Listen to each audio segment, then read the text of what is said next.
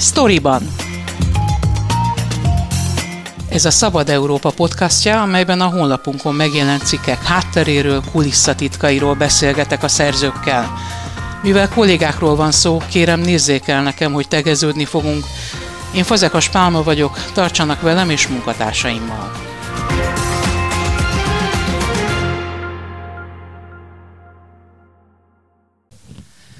Bátori Roberttel beszélgetek, Szerbusz Robert, aki Magyarország egyik legnépesebb ukrán lakosokkal rendelkező települését fedezte fel. Hol van ez? Ez Szabolcs megyében van, ez a, ez a mesés Tornyospálca nevű hely, ez egy valójában egy kis falu, de én nem, az, nem gondolom azt, hogy, hogy én fedeztem fel, ezt már Gyurcsány Ferenc felfedezte a DK elnökeként néhány évvel ezelőtt, azt hiszem 2017-ben, tehát akkor kapott először ilyen nagy média figyelmet ez a, ez a kis szabolcsi falu. Miről híres ez a falu? Hát a fantom lakosairól, és ennek jártam én is megint utána.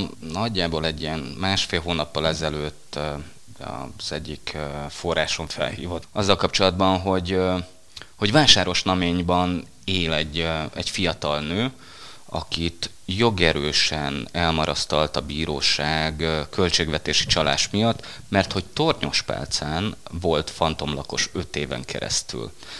És akkor hát felfigyeltem erre, hogy Tornyospálca, a fantomlakos, szeretem az ilyen nagyon meseszerű sztorikat, és akkor felhívtam ezt a nőt, hogy esetleg interjúzhatunk, és mondta, hogy persze. Akkor lementem hozzá, milyen ez a tornyos pálca, azon kívül, hogy tényleg mesébe élő neve van? Nem, nem mondanám zsákfalunak, mert hogy el lehet hagyni a települést két vagy három irányba, de hát egy ilyen egy utcás falu. Tehát nem élnek sokan, azt hiszem, hogy ezer, ezer főnél kevesebben laknak ott, van bolt, tehát hogy alapvetően minden van, ami az élethez kell. És hát ebben a faluban az a furcsa, hogy az elmúlt években itt mindenki tudott mindenről, de valahogy mégsem bukott ki az, hogy, hogy itt miben mesterkednek és utaznak az emberek, mert hogy itt mindenki bizniszelt. Bár ez később kiderült, hogy még a polgármester is tudott arról, és ezt egész őszintén bevallotta interjúban, hogy, hogy volt igen egy ház itt Tornyospálcán, ahova 340 embert jelentettek be a tulajdonosok, de hát nem volt ezzel semmi baj.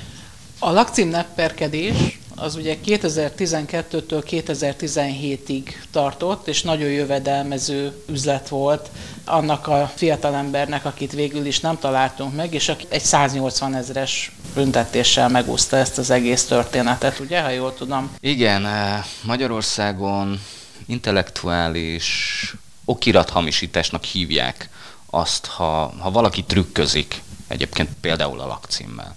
És ezért egy és három év közötti letöltendőt is lehet kapni, viszont Magyarországon még senki nem kapott emiatt letöltendő börtönbüntetést, hogy fiktív lakosként akár lakcímkártyát hamisított volna, vagy adtak volna ki neki.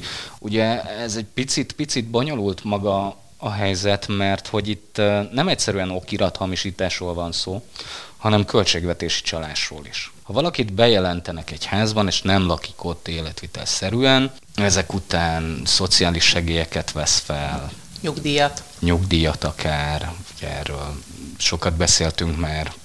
Az költségvetési csalásnak minősül, egyik oldalról. Viszont az önkormányzatok ugyanúgy fejkvóta alapján kapnak az államtól pénzt, és nekik igazából nem érdekük az, hogy saját maguk alatt vágják a fát azzal, hogy, hogy azt mondják, hogy de hát mi 340-nel kevesebben vagyunk és élünk itt ebben a faluban, hiszen ezek csak fiktív lakosok.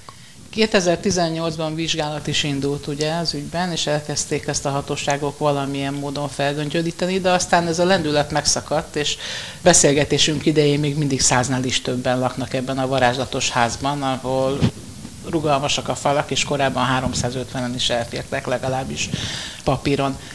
Ezektől az emberektől, akik állampolgárságot, lakcímet kapnak, mit várnak cserébe? Hát általában, aki bejelenti őket pénzt, a ház egyik tulajdonosa, ő azt hiszem, hogy ilyen Hát ilyen 50 ezer forintokat kért azoktól az emberektől, akiket bejelentett. Ezek egyszerű 50 ezer forintok? Ezek egyszerű 50 ezer forintok. Én nem találkoztam Krisztiánnal, aki a kitervelője volt ennek a nagy stílű csalássorozatnak. Krisztián nagynényével találkoztam és beszéltem, aki azt mondta, hogy hát ő így akciózott az árral, tehát nem, nem kért 50 ezer forintot, esetén hát ilyen 20 és 25 ezer forintért jelentette be ezeket az embereket, ő olyan 25-30 embert vitt el a kisvárdai járási hivatalba, és ott bejelentette ezeket az embereket. Hogy mit várnak tőlük? Hát az a fiktív lakos, akivel én beszéltem, ő konkrétan azt mondta, hogy tőlük azt várták, hogy, hogy szavazzanak. Szavaztak akkor, amikor önkormányzati választás volt, és Krisztián megmondta nekik, hogy erre a polgármesterek kell szavazni, mert amíg ez van hatalmon, addig nem fognak kirakni minket, vagy hát titeket ebből a házból. Így ezért az em- ezek az emberek elmentek és szavaztak, Viszont a polgármestert megkérdeztem arról, hogy mit gondol erről, mert hogy ezek a fiktív lakosok azt mondták, hogy elmentek szavazni. A polgármester tagadta, hogy, hogy bárki elment volna szavazni, és hát furcsa módon azt is elmondta, hogy ő a szavazás napján elment ehhez a házhoz, mert nagyon kíváncsi volt, hogy mekkora mozgás van ennél a háznál, de hát azt mondta, hogy onnan senki nem ment szavazni rá. Legalábbis ő ezt így látta. Mi lesz ennek a történetnek a folytatása, az utóélete? Ugye mondtad azt, beszéltünk arról, hogy 2018-ban elindultak ezek a nyomozások. Nyilván a nagy média visszhangnak köszönhetően az ügyészség elég sok nyomozást rendelt el, de hát ez lecsengett. A főügyészség azt mondja, a megyei főügyészség, hogy már nem indulnak új ügyek. Nagyjából 18-ba, 19-be elrendezték, amit el tudtak rendezni, és uh, Tornyos Pálca polgármestere is azt mondta, hogy ez a lak, fiktív lakcímezés már megy ki a divatból. Ami viszont nagyon furcsa, hogy uh, lehet, hogy az ügyészség, a rendőrség, tehát a nyomozóhatóságok nagy lendületet kaptak 2018-ban, de ebben a tornyos pálcai házban 340-en laktak papíron, viszont a tulajdonos szerint a mai napig száznál többen vannak még mindig bejelentve. Akiket ő nem fog kijelenteni, mert se ideje, se pénze, se kedve hozzá. És jövőre választások lesznek Magyarországon. Bátori Robertet hallották, köszönöm szépen.